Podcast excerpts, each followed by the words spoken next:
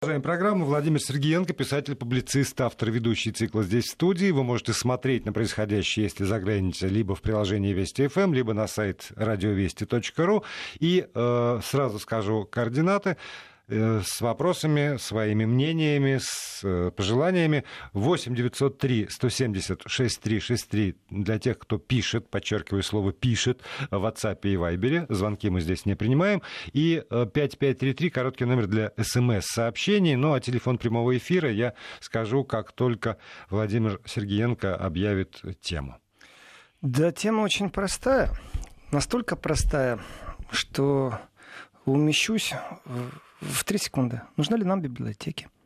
Вот нужны ли нам библиотеки? Категорично.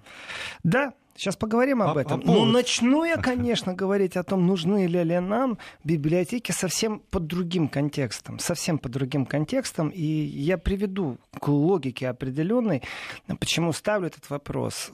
И здесь, я считаю, действительно нужно смотреть, как можно, что нужно. Не стесняться обмениваться опытом. Любые предложения хороши. Э, библиотеки на самом деле, выездные библиотеки, наши классические библиотеки, они действительно уже не имеют той ценности, которую они имели 50 лет назад. Это факт. Это факт. Нравится нам это или не нравится. Это спорный факт пока что. Это спорное утверждение. Поспорим и услышим мнение радиослушателей. Но начну я издалека и подойду к библиотекам, как бы давая определенный толчок и расскажу интересные вещи. Э, совсем недавно Deutsche Press Agentur дал интервью никто иной, как президент Гёте-института Клаус Дитер Лемон. Э, в принципе, этот человек известен тем, кто имеет отношение к разным скажем, культурным и околокультурным пространством. Околокультурное пространство — это абсолютно технический менеджерский подход к культурному пространству, который не имеет отношения, кстати, к политике. Культура может иметь отношение к политике, э, но к политике вряд ли будет иметь отношение околокультурное пространство, которое должно заниматься сопровождением, платить деньги, организовывать выставки. Здесь просто технические способности. И Гёте-институт в этом отношении это достаточно организация сильная, тут говорить не о чем. Я бы сказал, даже мощная. У них э, в 98 странах есть представительство. В принципе, как ООН. Они вроде бы как обучают немецкому языку. Это официально. Э, и я обратил внимание на это интервью. Почему? Во-первых, потому что э, у меня свое мнение о том, кто такой э, президент и как он видит мир. Этот Клаус Дитер Лемон, президент Гёте-института. Как под его чутким руководством будет меняться некоторые направления. Он возглавлял прусский фонд. Человек действительно именно в этом контексте известен. И когда тебе говорит известная личность, известный человек, ну, мне, всем, всем, кто интервью смотрел, что да, тяжело в последнее время, культура стала политизированной. Да, замечательно, культура стала политизированной, но ты, к сожалению, уважаемый президент, не являешься исключением не являешься. Ты тоже политизируешь эту культуру. Я вот так вот фривольно говорю ты, потому что э, лет 20 назад мы с ним спорили на эту тему, где-то на каком-то фуршете по поводу политизации культуры. Давайте так, Большой театр на экспорт, это никакая не политика. Но это не политика, это демонстрация определенного искусства, определенного бренда Россия. Как только на сцене Большого театра начинается разыгрываться спекулятивная э, ситуация о том, будем ли мы ставить что-то или не будем, убиваем ли мы там права секс-меньшев или не убиваем, все это уже пошла политика. Потому что это используется на Западе. Даже говорить на эту тему не хочется. Так вот, э, дело в том, что Гёте-институт, кроме того, что он обучает немецкому языку, и это ярко выражено в интервью э, ДПА сказал президент, они еще делают некоторые вещи. И там прозвучали для меня вещи, э, которые подтверждают только, насколько политизированная культура и даже изучение языка. Как только мы говорим о гражданском обществе, как только мы говорим о том, что мы развиваем проекты, которые поддерживают гражданское общество, то 98 стран и 159 филиалов, которые есть у Гёте-института, становятся совсем другой организацией.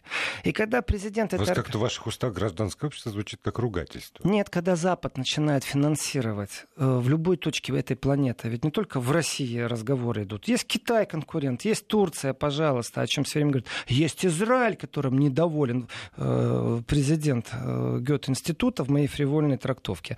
Э, ему не нравятся определенные тенденции развития, как политизируются некоторые вещи, или наоборот, как ущемляются права некоммерческих организаций. И в этом отношении дискуссия будет, конечно, продолжаться. Важно, чтобы она была. Важны конференции. То есть вот создает Гёте-институт конференцию по борьбе с национализмом. Замечательная вещь. Ну вот замечательно. Но какое отношение имеет изучение немецкого языка к конференции по национализму? Ну, как будем бороться, как не будем бороться Потому с национализмом? Потому что у Германии есть богатый опыт и национализма, и борьбы с национализмом. И Гёте-институту в этом смысле есть что предложить миру. Например, Правильно, потому например. что Гёте-институт посредством языка помогает интеграции. Но Гёте-институт не только помогает интеграции, он действительно работает над гражданским обществом. И вообще изучение немецкого языка — это вещь, которую нужно смотреть. Вот как они помогают людям, желающим строить карьеру в Германии через язык, вот точно так же специалисты, которые могут изучать русский язык за рубежом, это важное направление. Здесь конкуренция даже существует uh-huh. определенная, и можно подсматривать за определенными технологиями вами, как кто что и предлагает. Если человек является глух э, и, и скрывает за маской там, ну, вот этой тотальной демократии, то это все замечательно. Ну, давайте вот, у них есть такой проект, там, открытое пространство, Freiraum. Э, замечательная вещь. 40 филиалов Гёте-института, между прочим, в нем работают парами. Э, правила такие. Город работает с городом, не меньше тысячи километров между городами должна быть. Вот тебе София, вот тебе, пожалуйста, Сельфинги, вот тебе Скопье, вот тебе Копенгаген. Копенгаген. Э, то есть единственное правило тысяча километров. Дальше э, вот этом есть этот тандем, и начинается как бы работа с общественным пространством.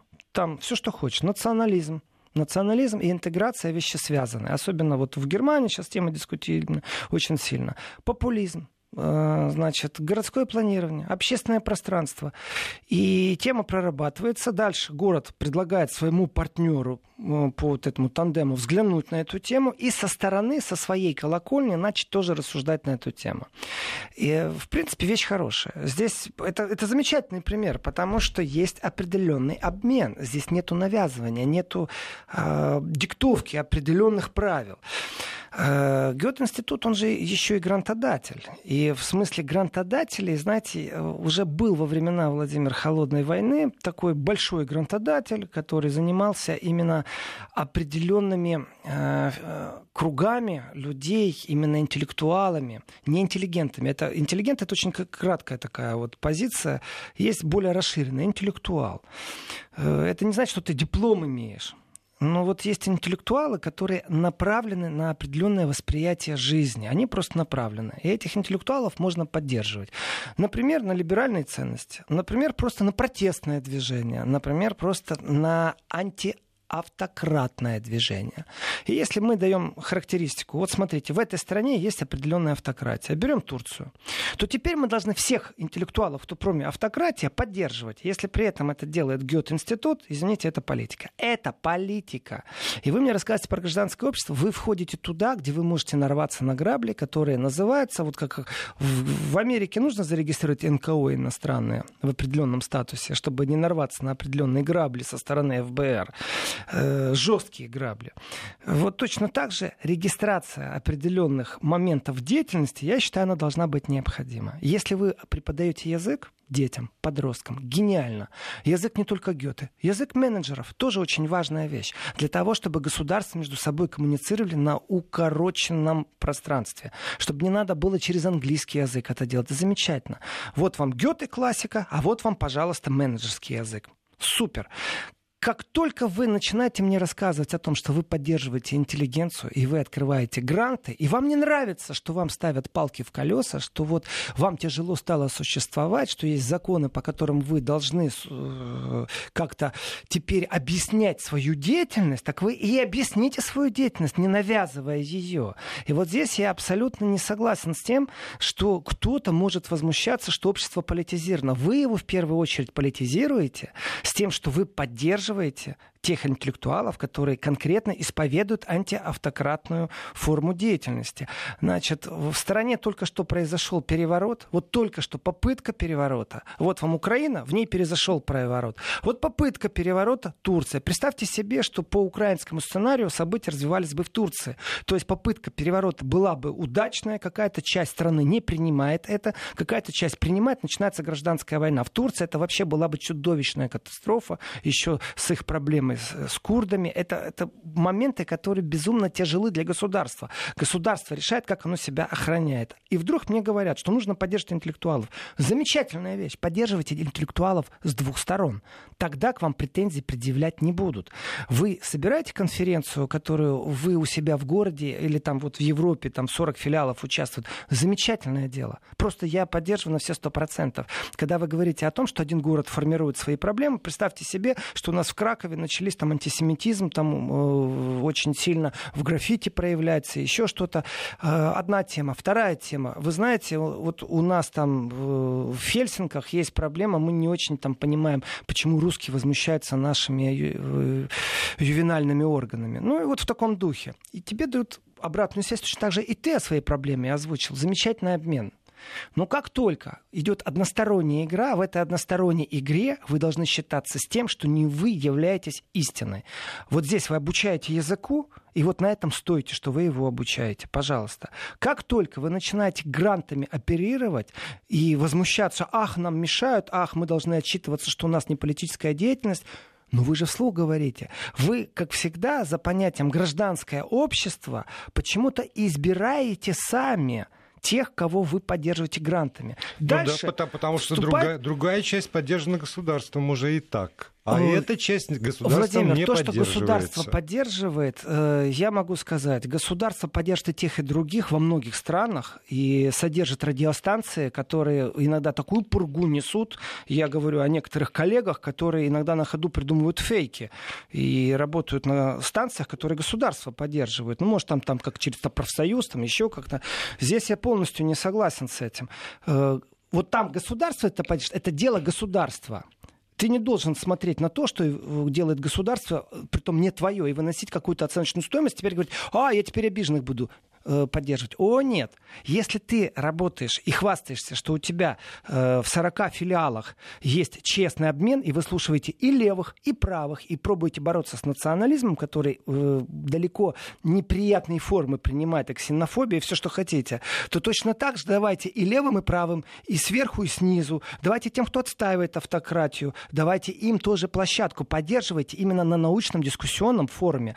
Если вы посадили молодежь, которая слушает слева и справа э, разговор о национализме и сама принимает решения без селекционного отбора э, ораторов, то сделайте то же самое с политическими режимами. Потому что ваш политический режим в этот момент, когда начинает поддерживать только одну сторону, он начинает диктатом заниматься. Это диктатура во имя демократии или еще чего-то. Это односторонний подход. Здесь я полностью не согласен. Это жесткая критика в сторону Гёте-института. Если они объявляют и декларируют о том, что они будут это делать, не рассказывайте мне сказки насчет Гёте-института и, и насчет того, есть у них страхи или нету. Вы думаете, они не боятся, чтобы их не втянули в какую-то такую странную ситуацию, чтобы они криво что-то не подумали на территории Турции или России? Еще как бояться, чтобы их ни в коем случае не заподозрили руководство, что они потакают, например, недемократическим проектом. А кто принимает это решение? Это вертикаль, абсолютная вертикаль, спущенная сверху вниз. Так что если вы справедливо относитесь к тому, что вы финансируете, финансируйте три стороны, и пусть сидящий в зале выбирает, какую конференцию вы поддержите и как. Если вы только односторонне поддержите, вы занимаетесь пропагандой на самом деле. И тогда вы вышли из работы в своем языковом контексте. Языковый контекст — это конкретно культура, это конкретно экономика, это конкретно наука. Как только вы переходите в селекционный отбор, кого вы грантом поддерживаете, и вы это декларируете, декларируете. Извините, вы опять сделаете то, что избранные либералы, зная, как финансироваться за вас счет, с удовольствием ездят опять на Западе. Эта песня, начиная сначала, хороша.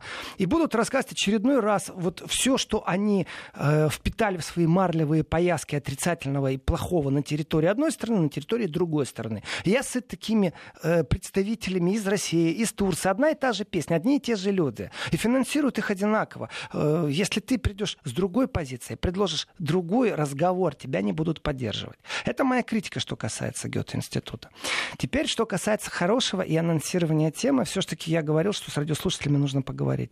Представьте себе, что вот библиотека, она какая бы ни есть, какая она не есть библиотека, это все-таки культурный очаг, в котором вот есть наше намоленное место.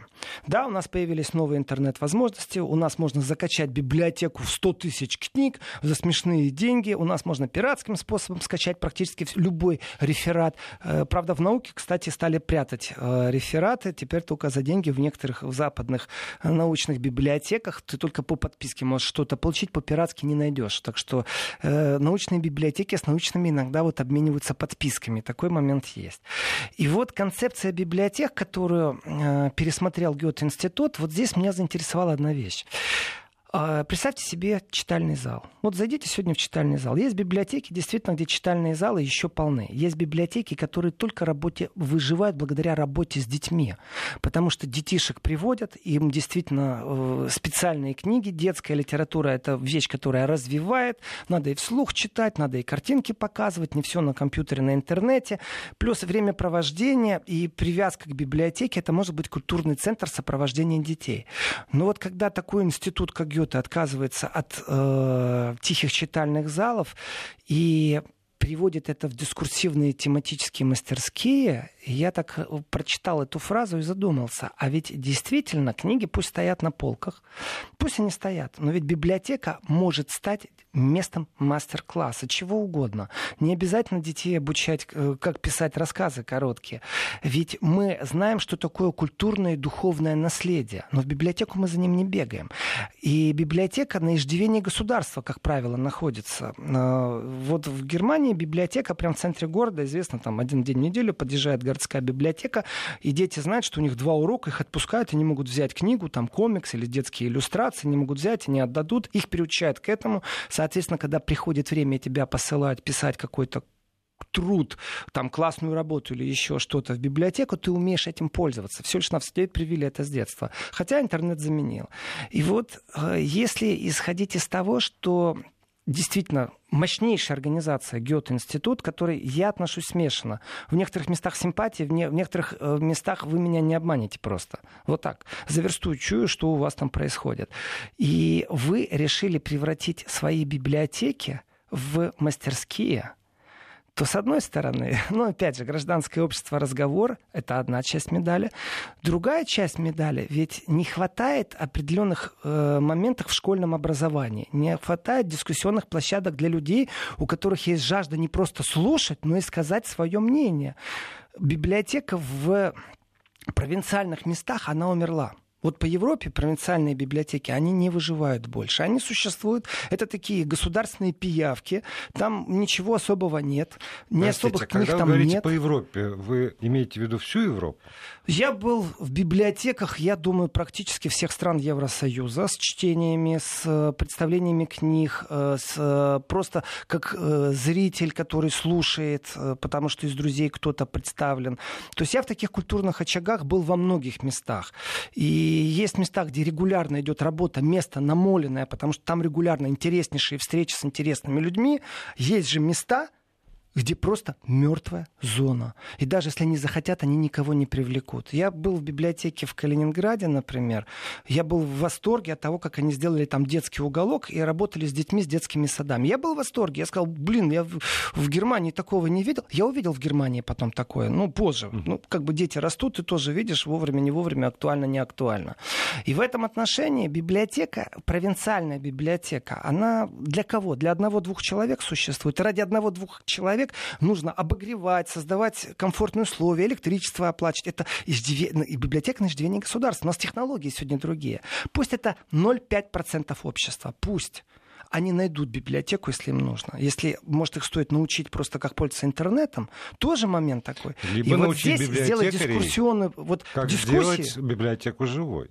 Вот вопрос идет о том, как сделать ее живой. И отказаться от тихих, э, я цитирую просто, отказаться, это действительно такой шаг очень сильный. И почему бы не посмотреть и не подумать на тему того, как библиотеку можно в жизни сегодня использовать. Мастер-класс, но только мастер-класс в чем? Не все сводится к гражданскому обществу, не все сводится к духовному обществу. У нас дети нуждаются в определенных экскурсиях. Виртуальный мир не заменяет эти экскурсии. Но ты не можешь взять э, детишек или подростков, или студентов и насильно их заставить изучать Айвазовского. Понимаете, Пикассо знают все. В Париж приехали, все побежали в Дарсе, все будем смотреть э, на Мане, на Моны.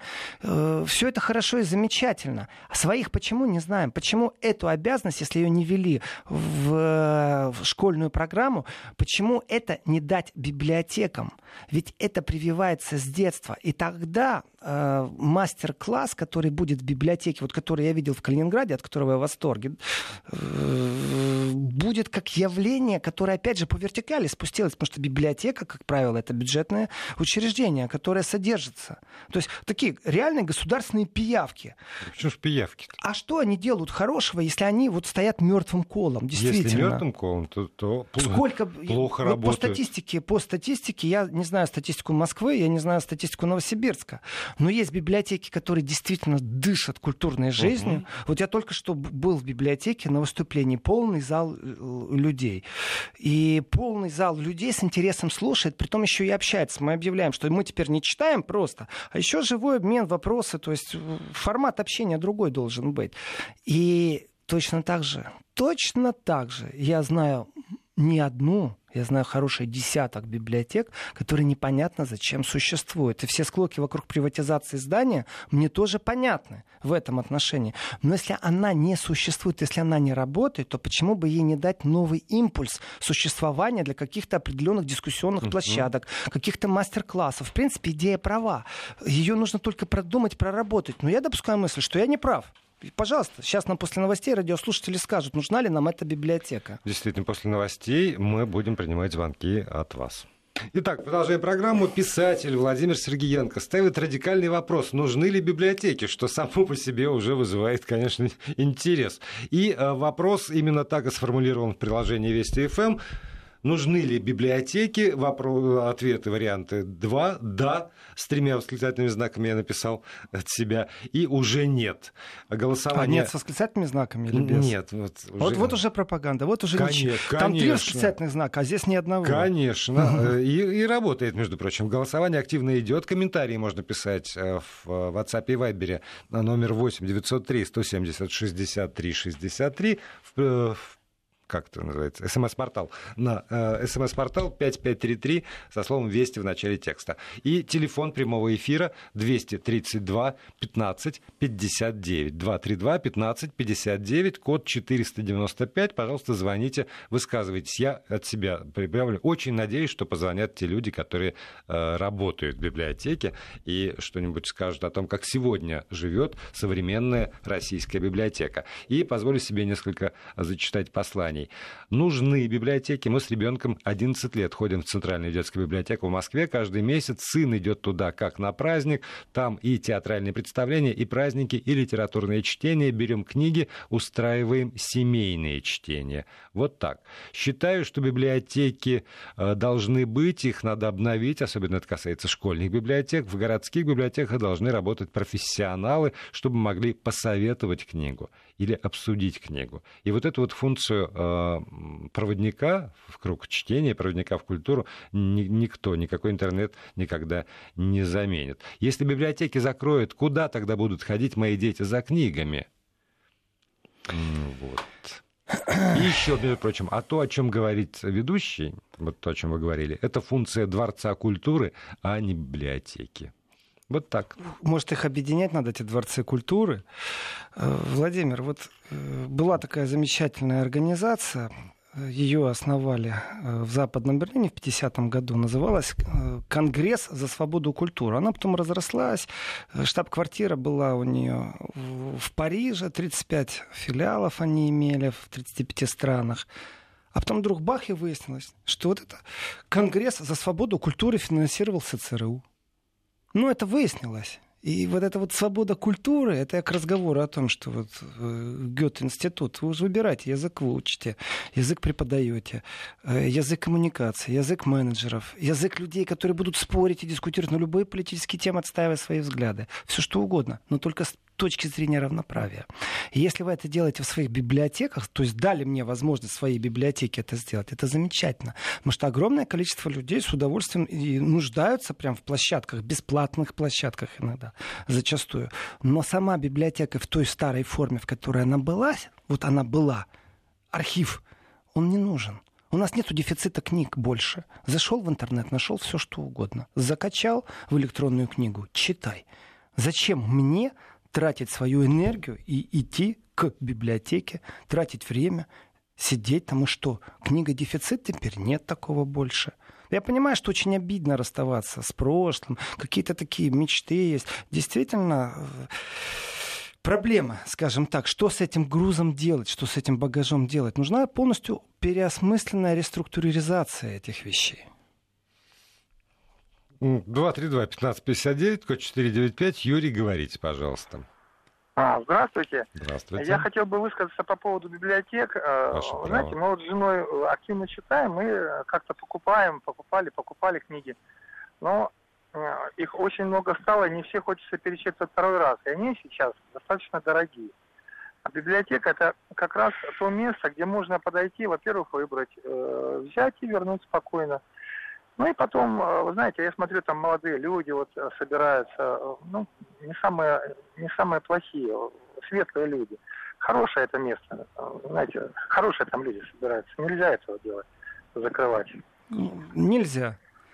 Люди собираются хорошие. Спасибо большое. Спасибо. Еще одно послание. Э, Я давно думал о том, как можно реструктурировать библиотеки. Брать книги домой нет смысла, проще скачать. Значит, нужно, чтобы читали в библиотеке. Сделайте комфортные условия. Столики, кафе, возможно, кружка пива, Вот. красивый комфортный интерьер. В такую Вот. библиотеку я бы с Массажные удовольствием кресла. Правда? ходил бы. Предложение спорное, но, думаю, имеет право на существование. А почему нет? Потому Центр йоги и спа, и Библи- спа, да? Библиотека в Оксфорде работает э, практически круглосуточно.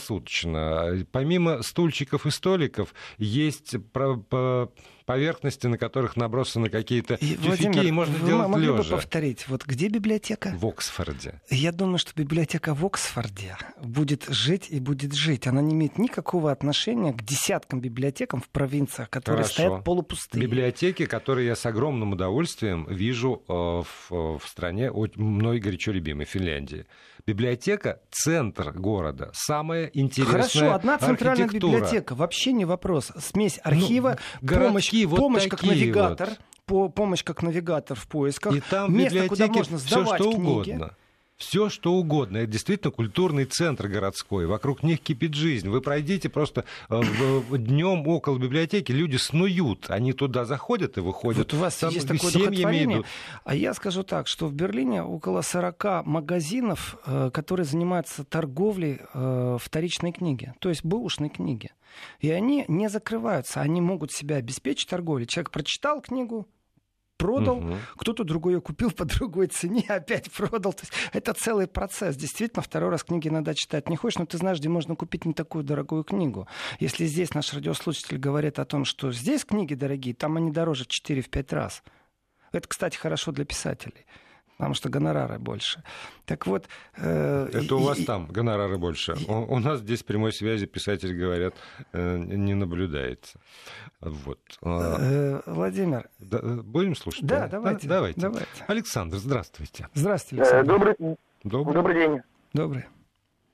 Э, Ну, и прежде всего хотел сказать, что я вырос в библиотеке, и у меня в семье была большая библиотека, больше тысячи томов, и в детстве библиотеки были. Но я не об этом сейчас, а именно о том, как библи- какая библиотека стала сейчас. Вот, допустим, по опыту Сургута я могу сказать, что э, библиотека сейчас это именно место притяжения культурное. То есть и, и мастер-классы проводятся для детей, и для взрослых, и чтение, и показы фильмов. То есть, ну, я считаю, может быть, это и симбиоз уже Дома культуры и библиотеки, но тем не менее, то есть даже дети, если взрослые хоть раз пришли в библиотеку, э, по культурному мероприятию, а потом пришли уже и взяли книжку, я считаю, это очень хорошо и очень здорово. То есть и библиотеки, вот, ну это, ну нельзя вот просто Спасибо. ну, на корню как-то их губить. Вот, и вот спасибо большое, потому что Спасибо действительно большое, это понятно. место культурного притяжения прежде всего.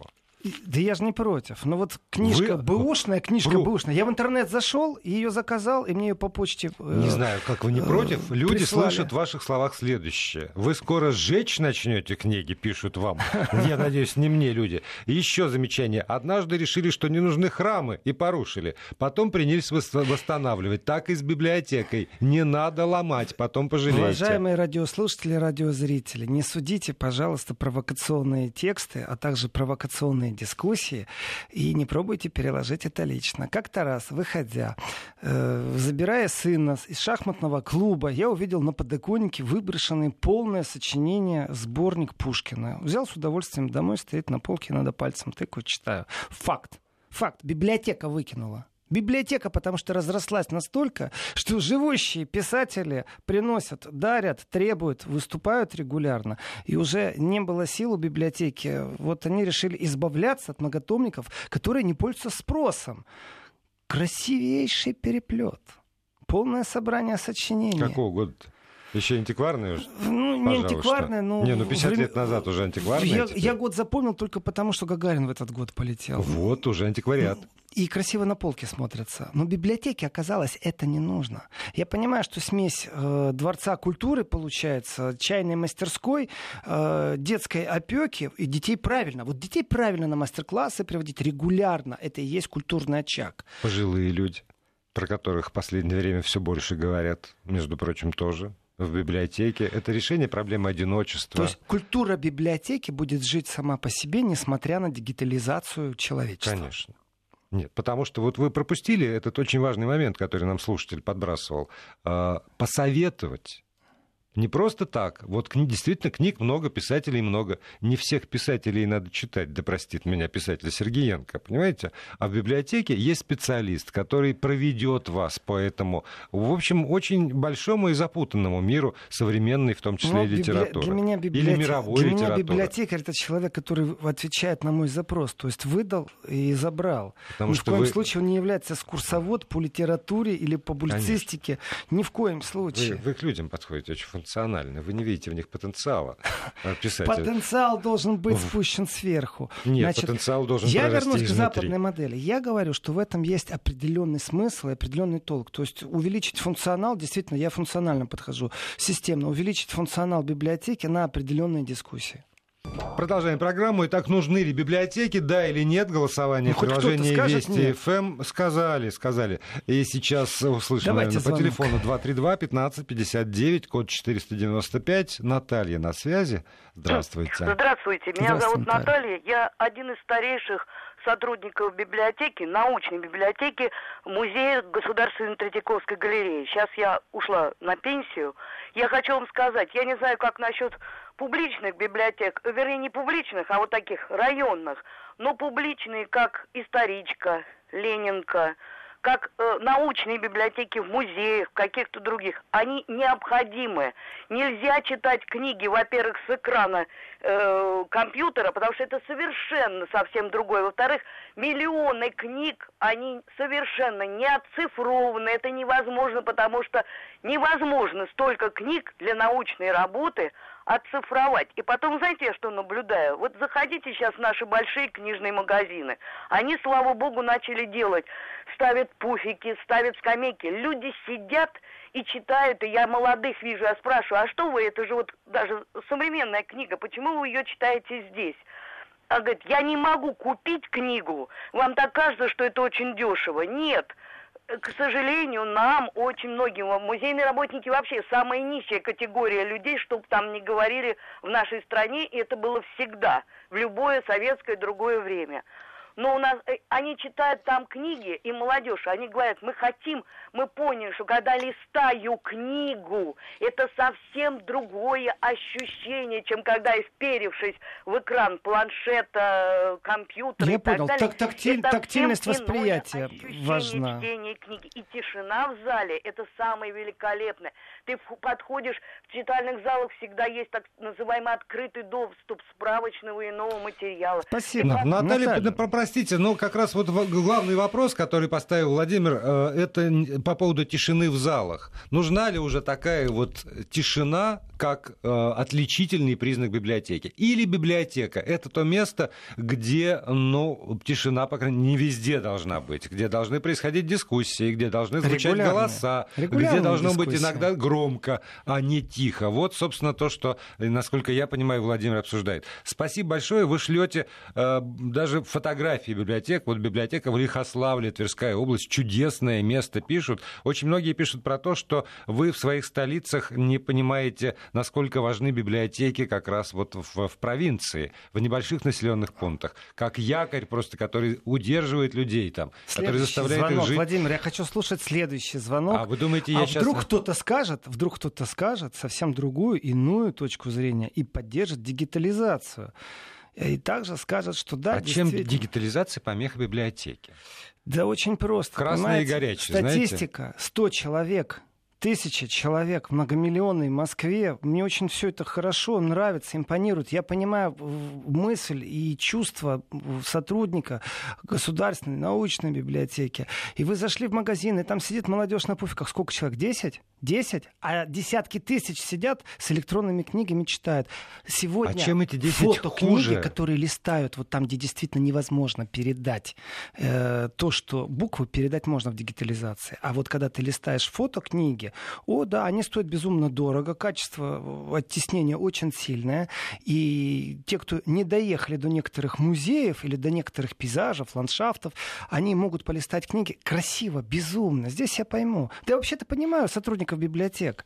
Я не понимаю Ну, вас, как- правда ли когда это? вы все Давайте время правде в глаза сравниваете смотреть. 10 человек и 10 тысяч. Эти 10 не ради хуже. 10 человек, ради 10 человек давайте, давайте подумаем, готовы ли мы, просто на счеты бросим. Вот на счеты бросим, Тогда- готовы ли мы из бюджета вытаскивать миллиарды. Давайте Вот закроем вопрос. ваши, там, не знаю, комиш опер и что, что еще. Э, Потому что туда ходит по сравнению с населением Берлина кучка... Комиши оперы не ж- находятся на ж- государственной ж- дотации, залы переполнены, вы о чем? Она Ой. не на дотации. Ой, можно спорить ой о культуре ли. сколько угодно. Ой, так ли. если хоть один звонок, Это государственный еще раз, театр. Да звонков кто-то меня полно, кто-то понимаете? поддержит? Вас, вас поддерживают миллионы, как обычно. Людмила, здравствуйте.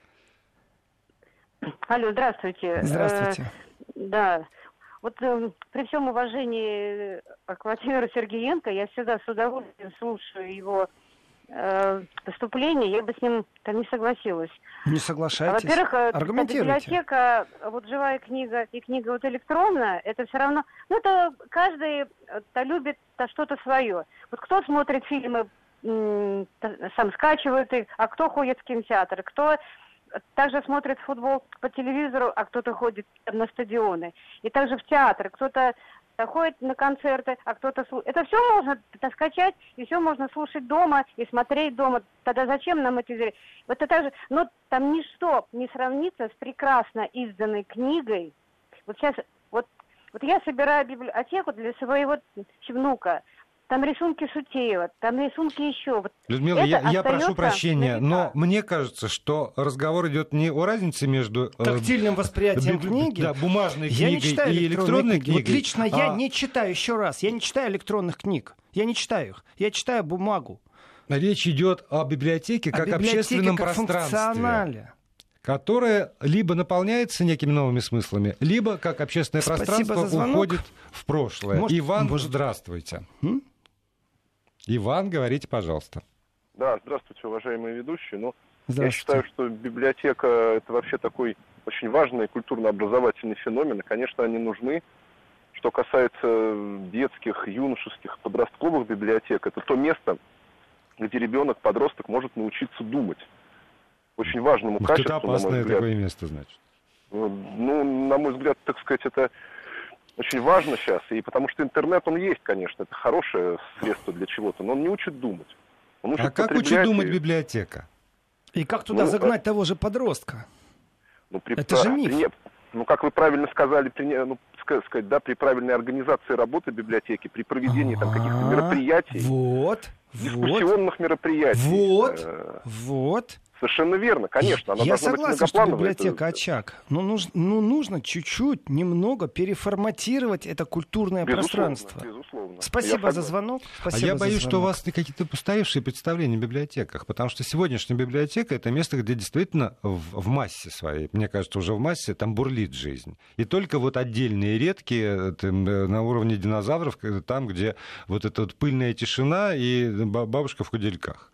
Там работают молодые люди, туда приходят э, молодые, там, не знаю, писатели и художники, и там все прекрасно. Слушайте, у нас время истекает, давайте подведу итоги голосования. Давайте. На ваш провокационный вопрос, нужны ли библиотеки, 85% аудитории сказали решительные «да» с тремя восклицательными знаками. И Это вы вопрос жалкая горстка, знаками. 15% аудитории говорит, что Так, уже нет, просьба, все, устарело. Просьба к тем, кто исповедует иное мнение, не применять определенную ненормативную лексику в виде жалкая горстка. Это люди просто имеют иное мнение. Они А имеют вот право на иное вот. мнение. А тогда- это не жалкая а тогда почему это такие 10 же человек хуже равные 10 нам тысяч? Люди, 10, равные нам 10 люди. налогоплательщиков имеют право, знаете, слушать Генделя, а не только «Ласковый май», э, сказал в И свое время великий оперный очень, режиссер. Очень, да. очень, хорошо, очень хорошо, очень замечательно. на то и государство, чтобы для всех создавать условия, даже Есть для тех, кто любит Гегеля. эффективность. И в эффективности нажать тех, кто мыслит по-иному жалкой горской, я чувствую дискриминацию по отношению к этим людям со стороны ведущего Аверина Владимира, который